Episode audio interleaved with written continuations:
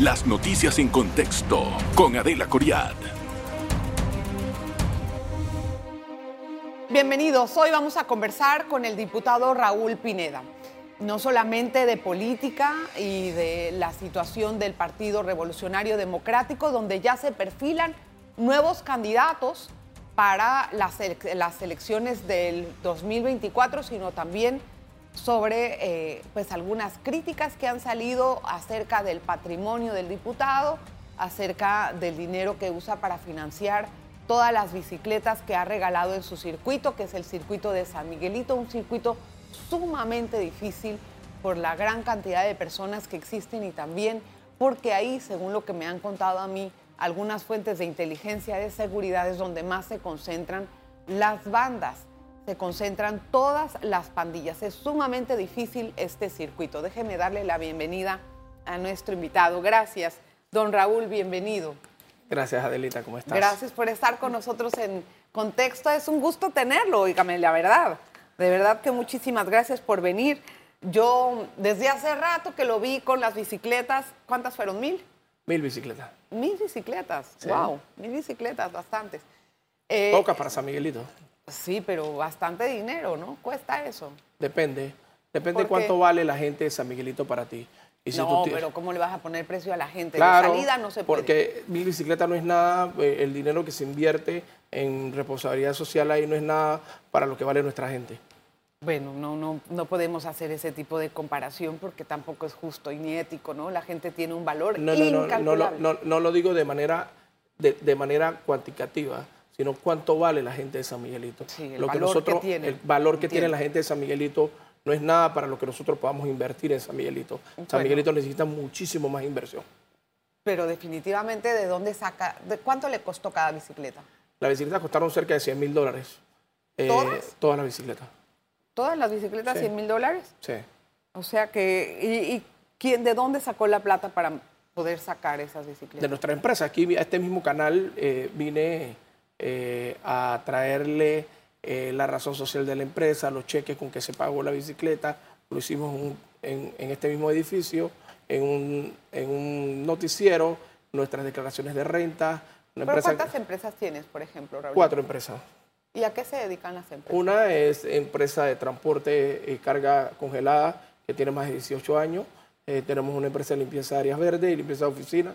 Tenemos una empresa de refrigeración y una empresa de control de plaga. Tenemos más de 17 años de estar antes, mucho antes de estar en la política. ¿Y eso te da hoy para sacar creamos, 100 dólares? Hoy tenemos 300 empleados permanentes en las empresas. Pero entonces, ¿cuánto sacas de las empresas al año? Por lo menos la bicicleta costaron 100 dólares. sincera, ¿eh? Como, la, la bicicleta costaron 100 mil dólares. Enseñamos los cheques, enseñamos la compañía que lo compró, se lo compramos a Rally. ¿Cada una te costó 100 dólares? Hay un promedio, hay bicicletas más baratas, otras más altas, eh, porque son bicicletas muy chiquitas hasta niños de 12 años. ¿Y esos 100 mil dólares, es rentable sacar de tantas empresas 100 mil dólares? No, es que no se trata de rentabilidad, es un tema de responsabilidad social no, de pero, mi empresa. Pero, pero, tampoco uno pierde cuando hace ese tipo de... Yo no pierdo, yo no pierdo en eso, es, algo... yo sé que capitaliza para diputados. No, es un poquito de, dar de lo que Dios me ha dado a mí. Hace 30 años no tenía nada, hace 30 años no tenía bicicleta, mis hijos no tenían esa oportunidad. Y si hoy tengo la oportunidad de compartir, lo hago. Con dinero propio, con dinero limpio. Más? ¿Y va a dar siempre, 100 mil más? Eh, no, sí. Sí, lo voy a dar. Sí, lo voy a dar ahora y cuando no sea diputado también lo voy a seguir dando. ¿Cuál es el problema? no, no hay problema. Lo que, de verdad, yo no tengo problema de que, se hagan, que se hagan donaciones a la gente, ningún problema. Sí. Lo que yo lo que yo me pregunto es, ¿qué, tan rentable, ¿qué tanta rentabilidad pueden tener unas empresas para poder sacar 100 mil dólares? Eso, que son pequeñas empresas, medianas? Medianas. Son empresas medianas. Son empresas medianas. ¿Qué facturan al año como cuánto? No te voy a hablar de la facturación porque tengo otros socios dentro de la empresa, pero te, digo que tengo 300 empleados permanentes. 300 personas que pagan seguro, que pagan impuestos, que pagan responsabilidades entre todas privadas, las empresas. entre todas las empresas. Eso es muchísima gente. Para mucha gente, para poder salir de todas esas dudas, Raúl. Claro. ¿Tú no, ¿Tú no crees que es bueno que tú puedas hablar de tu, de tu declaración patrimonial? Estoy hablando de ellas. Correcto. Estoy hablando de ellas. Entiendo. Pero, por ejemplo, se tam- también se te habla de que tienes unas tierras, que compraste tierras. Quiero que me digas Claro. si eso es así o no. Las fincas agropecuarias en Palenque tienen 14 años. Eh, esas fincas, no es que yo llegué a Nati y cogí un globo de tierra y esto es mío y cóbremelo. Eso no es así. Se compró un globo de terreno, primero uno de 30, que se compró en 30 mil dólares a, a una persona que lo tenía nueve años ya tratando de titular y en posesión como 30 años. El señor me dijo, te vendo la tierra en 30 mil dólares. Está bien, se las compro y comenzamos a titularla hace 10 años. Y él Pero la tenía compraste 9 años. baratísimo. Claro, porque eran montañas, no era potrero, era montaña pura. O sea, era, era, eh, cuando te digo montaña no era que era bosque, sino que era una finca no trabajada, tenía chumico. Pero es, es tierra, la tierra vale. Sí, pero tú no le puedes no decir podemos al- depreciar la tierra porque no tiene uso. La tierra es Bueno, importante, es valiosa. bueno, yo quisiera saber cuánto el dueño de la empresa compró Coronado. O sea, uno compra Pero según vaya, lo que a ver. uno compra según la oferta. Pregúntame a mí lo que yo he podido Sí, sí, comprar bu- a ese precio, bueno, nada. Pero, pero- pero si, si tú no pudiste comprarlo, no me eches la culpa a mí. Yo compré 27 hectáreas en 30 mil dólares, cerca de mil dólares la hectárea. Está cara para ese Cara. precio. Claro, ahora Entonces, lo ven. es una zona sumamente, imp- No sumamente es como- importante. no es Además como- puede ser turística. No es como la prensa lo dice. La finca no está frente a la playa. ¿En dónde está? Está atrás de la playa. La finca está a 3, 4 ¿Y kilómetros de la playa. Tiene ganadería, tiene empleados, tiene una, tiene una actividad económica ahorita.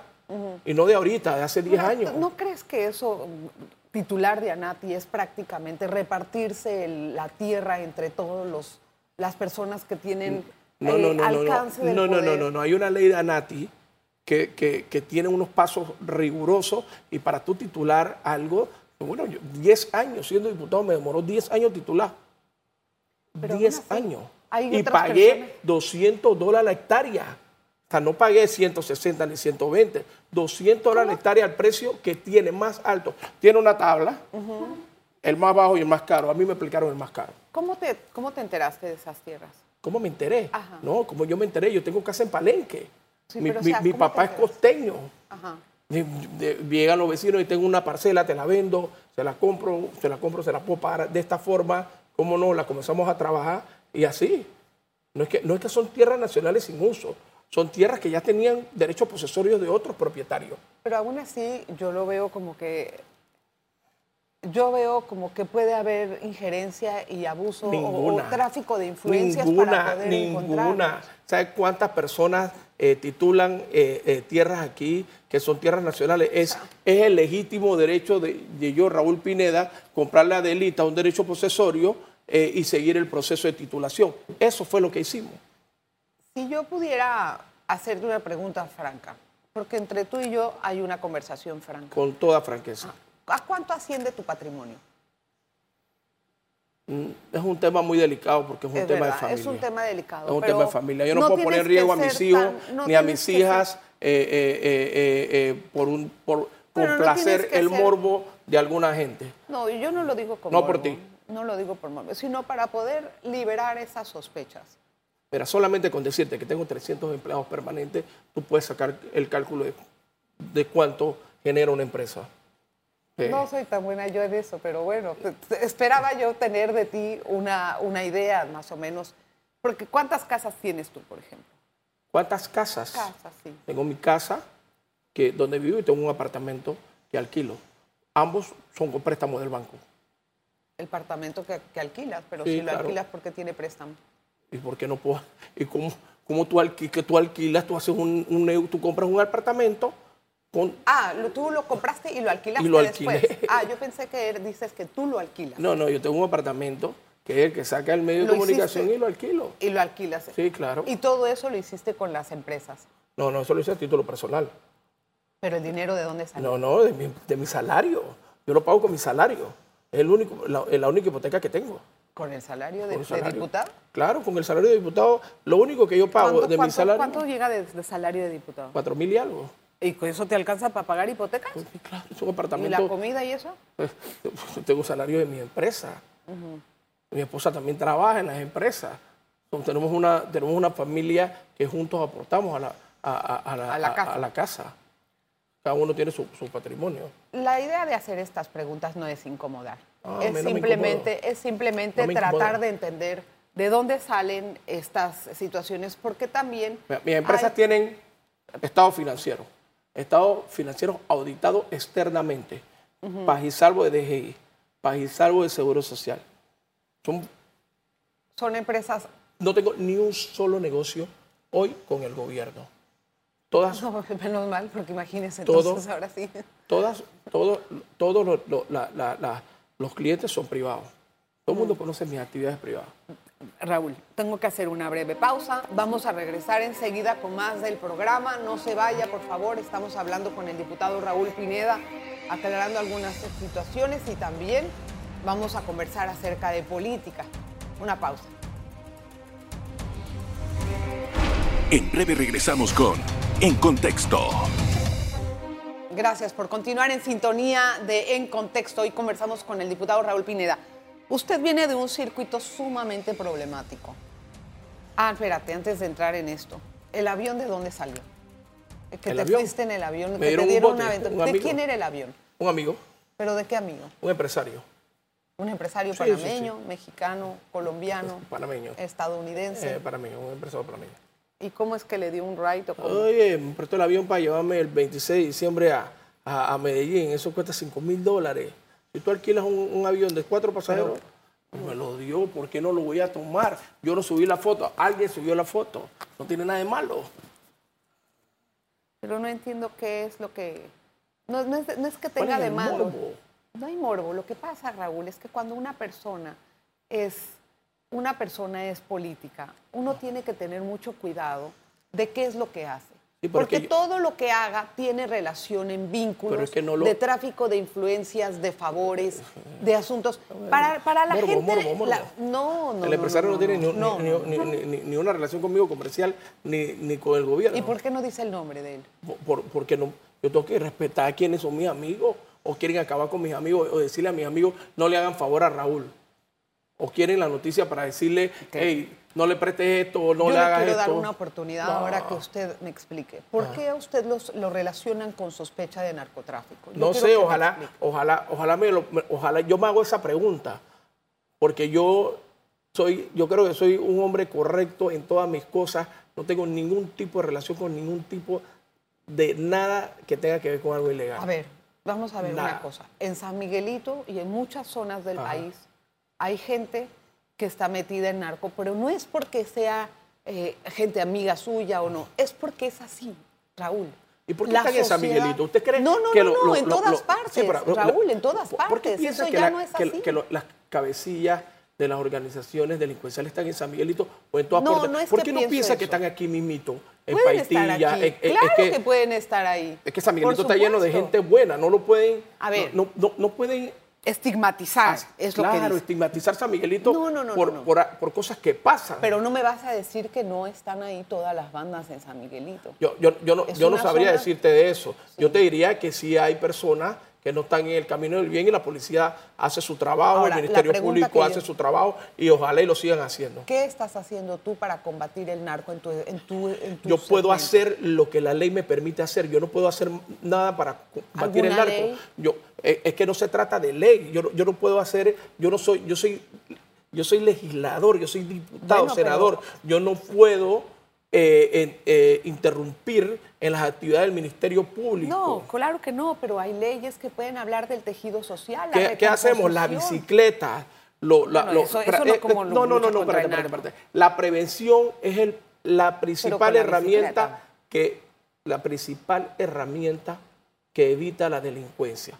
Sí, que pero evita, la, la que evita- prevención no es la bicicleta, Raulito. Sí, sí, sí, sí, las actividades deportivas sí lo son. Sí, pero no, no en una forma de darle una bicicleta. Tiene que haber algo constante, programas Sí lo hay. de atención. Lo que pasa es que aquí salió, No nada más una aquí salió Raúl ya. Pineda a regalar bicicleta. No, Raúl Pineda no está regalando bicicleta. Era una ciclovía como la hay en la Avenida Balboa, como la hay en las cintas costeras. Eso es lo que hemos hecho. Ciclovía Pero- para compartir durante todo el día con los Ahora, padres, con ¿tú los no adultos, crees que eso con es los niños. Regalar bicicletas a la gente. Y eso no va en contra del torrejismo. No, ¿qué, qué, qué- es clientelismo? O sea, ver, compartir regalar mi una patrimonio. es clientelismo. No, es tu opinión, no es la opinión mía, ni es ¿Cuál la es la opinión, de la gente de San Miguelito. ¿Cuál es la Porque para mí, ¿qué es cliente? ¿Tú, tú crees que la gente vota por una bicicleta? Claro. No, yo creo que tú le estás faltando el respeto a la gente que tiene Pero la capacidad. gente puede La votar gente, tú, tú le faltas el respeto a la gente que tiene capacidad de votar en San Miguelito. Si ¿Por tú le dices que la, la gente, gente en vota, la gente vota por convicción, porque, porque piensa, porque tiene, tiene, la, tiene la capacidad de elegir. Entonces, ¿qué significa regalar una bicicleta? ¿No es un asunto clientelista para ti? para nada, ¿Qué es? para nada, es compartir lo que Dios me ha dado a mí con ellos, con los que menos tienen. Eso fuera así si tú no aspirarías a un cargo político, porque quieres volver a reelegirte. Siempre lo ¿Verdad? he hecho. Adelita, lo he hecho de antes ser diputado. Bueno, pero Raúl, ¿Y por qué lo tengo que dejar de ser siendo, siendo diputado? Porque es así, Raulito. Las cosas cuando se, cuando tienes tú un interés político No, no, y no. también eh, estás haciendo eso con la comunidad, hay automáticamente un asunto clientelista. No, no, no, esa es tu forma de pensar y de alguna gente. no, no, mira, La gente esa vota. es la generalidad. No, no, es lo que ustedes piensan, los que están aquí en la clase media, los que están allá abajo, en, el- en el- en el andar a, a pie, son, son mis vecinos, son mis amigos, son los hijos de mis amigos que hoy no tienen ¿Y les vas la a ir a pedir el oportunidad. voto? No, si yo no tengo que pedir el voto para eso. Ellos no votan conmigo por la bicicleta, ¿Por qué votan por contigo? estar, porque siempre estoy. No solamente por una bicicleta, yo estoy en lo bueno, en lo malo, en el dolor. Yo soy un diputado que siempre estoy, soy accesible. Ahora, ¿qué es lo que va a pasar en el PRD? Vamos a cambiar el tema un poquito. ¿Qué es lo que va a pasar en el partido suyo? Hemos visto a Martín Torrijos anunciar que se va a postular, no sabemos por qué partido. ¿Tiene usted idea de cuál partido es? No, puede ser por el partido con Lombana, puede ser PP, puede ser País. Esos Pero son los tres países que los tres los partidos, tres que, lo- partidos. que lo pueden postular. Yo creo que el presidente Torrijos fue un gran presidente en su momento. Hoy es otra historia. Hoy hay 730 y pico de mil de PRD. Que qué bueno hubiese sido si me- medía su liderazgo dentro del partido para ver si lo tiene o no lo tiene, ¿no? Ahora, pero no podemos pensar que esa candidatura no es la gran cosa.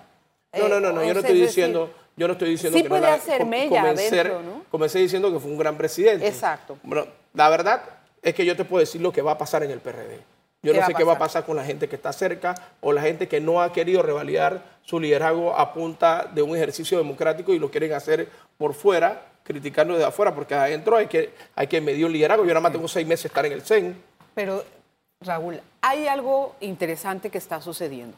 Sale Mar- Martín Torrijos a decir, después de mucho tiempo, Ajá. está usted diciendo que tiene 15 años que no sale. Es verdad, tiene algún tiempo que ha estado ausente. Pero eh, él dice que el partido está secuestrado, que el partido lo tienen unos cuantos desde la cúpula y lo están manejando y que no está haciendo caso a lo que son las bases torrijistas. ¿Usted qué opina de eso? Yo creo que el presidente Martín Torrijos está haciendo puramente política. Eh, eh, él cuando habla de clientelismo, mismo, son las mismas partidas circuitales que daba cuando él era presidente. Son, son exactamente las mismas que hoy no tenemos. Pero cuando él estaba, había partidas circuitales para los legisladores, para comprar bolsas de comida, para regalar bicicletas, para regalar... eh, eh, eh, ¿Y eh, con eh, eso qué me quiere decir, por ejemplo? Una cosa es cuando estás en el poder, pero otra cosa es cuando quieres llegar. Cambias el discurso. O sea, no es Todos cambian el discurso para llegar al poder. Yo no conozco una persona no, que no Yo sigo lo siendo haga. el mismo. A mí nada me Ay, marea. Raúl, por No, favor. Adelita, a mí Me nada me marea. cuenta, hombre, Adelita, yo soy favor. un hombre agradecido con Dios, nada me marea. Solamente el día de hoy es agradecimiento, porque lo demás se pierde. Pero de todas maneras, Martín Torrijos sí se va a llevar una cuota importante del PRD a donde él se postule. Eh, Eso es lo que piensa. ¿O Yo- no? yo, yo- yo lo que diría es que yo te puedo decir qué va a pasar. Nosotros estamos construyendo un ejercicio democrático que debe terminar el 8 de junio y después del 8 de junio vas a ver a todos los que competimos dentro del partido juntos, buscando la victoria de quien gane.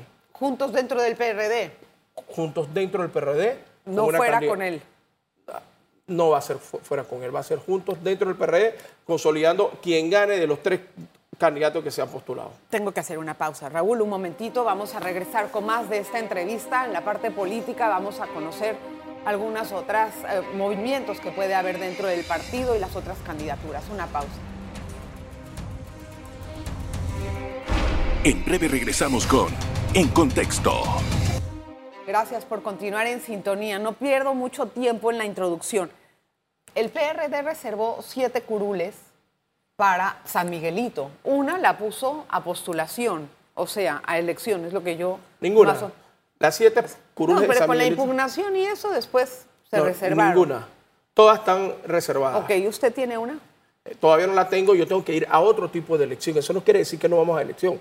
¿Y el hijo sobrino? También tiene que ir a una elección. Y es mucho más difícil que el voto directo. ¿Por ¿Con qué? ¿Qué elección tiene que ir? Claro, tiene que ir a una elección con los delegados, con los delegados de la juventud, con los delegados de la mujer y con las juntas directivas. Son con gente formada dentro del partido. Pero ¿cu- ¿cuál es la elección que van a ir si están reservadas? Supuestamente No, no, están no, reservadas para negociar con otros partidos. Sí, Adentro, pero, ¿qué es lo que ok, está- y si, se no se, si no se negocia, tienes que ir a una elección, tienes que postularte y a una elección con voto. Pero están, pero obviamente que esas No, no esas solamente se van a no se van a reser- no se van a negociar, sino el partido se queda sin curul en el PRD. Bueno, pero es que no, no, ilógico, no, no, no, no, no entiendes un poquito. A te, voy, te voy a explicar.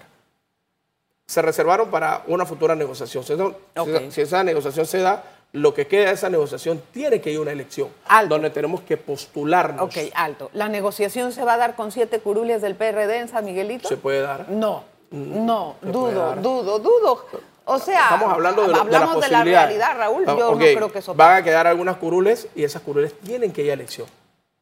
Y no va a haber ¿Elección solamente tres o cuatro. Si es una elección interna, Entonces, con, con un señalamiento, este, este, este son los que más sacan votos, esos son los que es se una quedan. elección donde van a votar cerca en San Miguelito, por ahí como 800 personas, 700 personas votarían. ¿Por cuántos? ¿Por, Por los lo siete se que, haya, que hay No, postulados? se por puede- los que se vayan se- a se puede postular. postular 20. Para los siete cargos. Se puede postular de decir. 20. Sí, pero eso de todas maneras se sabe que eso va a acabar No se siendo sabe el liderazgo. Hay uno tiene que tener liderazgo sobre esos dirigentes. Dígame una cosa, ¿cómo usted ve la candidatura de Zulay, eh, Zulay Rodríguez fuera del PRD? También es otra de las... eh, Respeto a la candidatura de. Zulay, le deseo suerte. eh, no, puedo- no quiero hacer eh, opinión de lo cómo lo veo o no lo veo. Le deseo suerte a Zulay. Sí, pero... No voy a opinar ¿cuál- en ese tema. ¿tú, crees, ¿Tú crees que, él va a jalar, que va a jalar bastante Yo te voy a hablar del PRD. El PRD va a un factor fundamental. Y aquí no vamos a ver en 17 meses con la sorpresa que el PRD va a ganar porque estamos construyendo una candidatura de abajo hacia arriba. ¿Tú No crees que va a ganar el Yo PRD? estoy convencido. ¿Y con el Gaby, con Gaby en la, en la Con el Gaby no, o con, con o José Gabriel o- Carrizo. Bueno, con Gaby. O con Martín Torrijos. Con José Gabriel Carrizo es el candidato a la cual yo apuesto a la primaria. Mira, Pero si gana algo- Pedro, apoyaría a Pedro. Si Eso apoya a Cristiano, apoyaría a Cristiano. O sea, ¿qué- ¿cómo ve la candidatura de Cristiano Adames y la de Pedro Miguel? Son dos excelentes compañeros del partido de formación. Ambos han sido diputados. eh, ambos tienen liderazgo a nivel nacional y tienen todo el derecho. Muy buenos candidatos. En realidad, lo que me, me pregunto también es si las elecciones internas, o sea, las encuestas internas que aquí vino Pedro y nos dijo que en la elección interna que ellos hicieron salía Martín Torrijos como mejor parado de todos. Es si, si fuese así, ¿por qué corre? Eh, eh, Esas mismas encuestas eran lo que decía, él decía en, la- en el Congreso que lo tenían de número uno Se y fue, perdió. se fue Martín a otro lado. Eso, No, eh, yo no sé qué encuesta lee Pedro. ¿Y no cree que puede ganar Martín con una alianza? Yo lo que sí creo es que el? PRD va a repetir con el candidato que salga en las primarias. ¿El Martín es PRD? No va a correr en las primarias, hasta donde entiendo, y para eso tendría que correr en las primarias, tiene hasta el domingo para postularse. También eh, quería tratar un tema rápido, la ley de extinción de dominio. ¿La van a aprobar o no? Mira, yo creo, yo creo que es una ley que se debe discutir, que se debe discutir con los tenores, con los espacios, con, la- con lo que los panameños podemos hacer y lo que no podemos hacer. Eh, yo creo que estuvo en el Colegio de Abogados, donde están veintipico de mil abogados inscritos.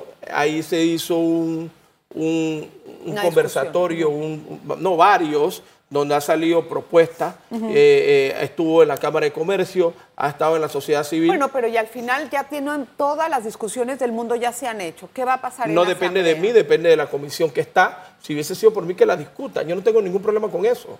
¿Y por qué no la discuten? Pregúntenle a los cinco diputados que están en la comisión. Pero- yo no estoy en esa comisión.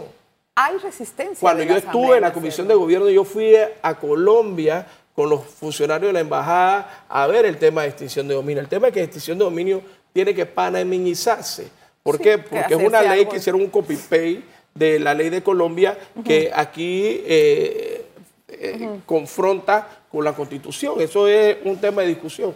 ¿Qué cree, qué cree, una pregunta suelta, qué cree que diga el Cholo Chorrillo en Estados Unidos? Ni me interesa, ni lo conozco, nunca he hablado con él en mi vida, La última, ¿con quién se va a aliar el PRD? con la gente. No, no, pero de partidos. Ahorita tenemos una alianza con el partido Molinera y estamos conversando con todos los partidos. También con el panameñismo. También No, hemos conversado con el Sí, panameño. pero ya no, ¿verdad?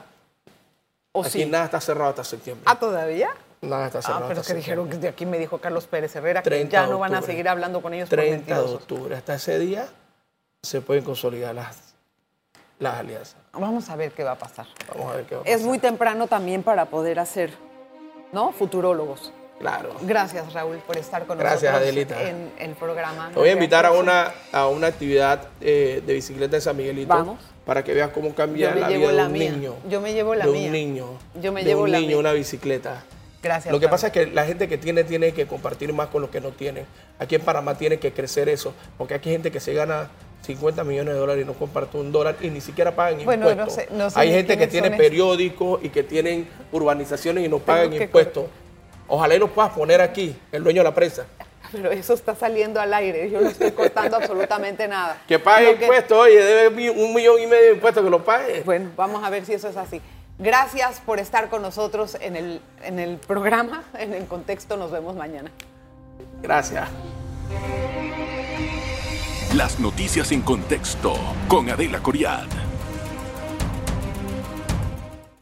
Revive este programa entrando al canal 1 de BOD de Tigo.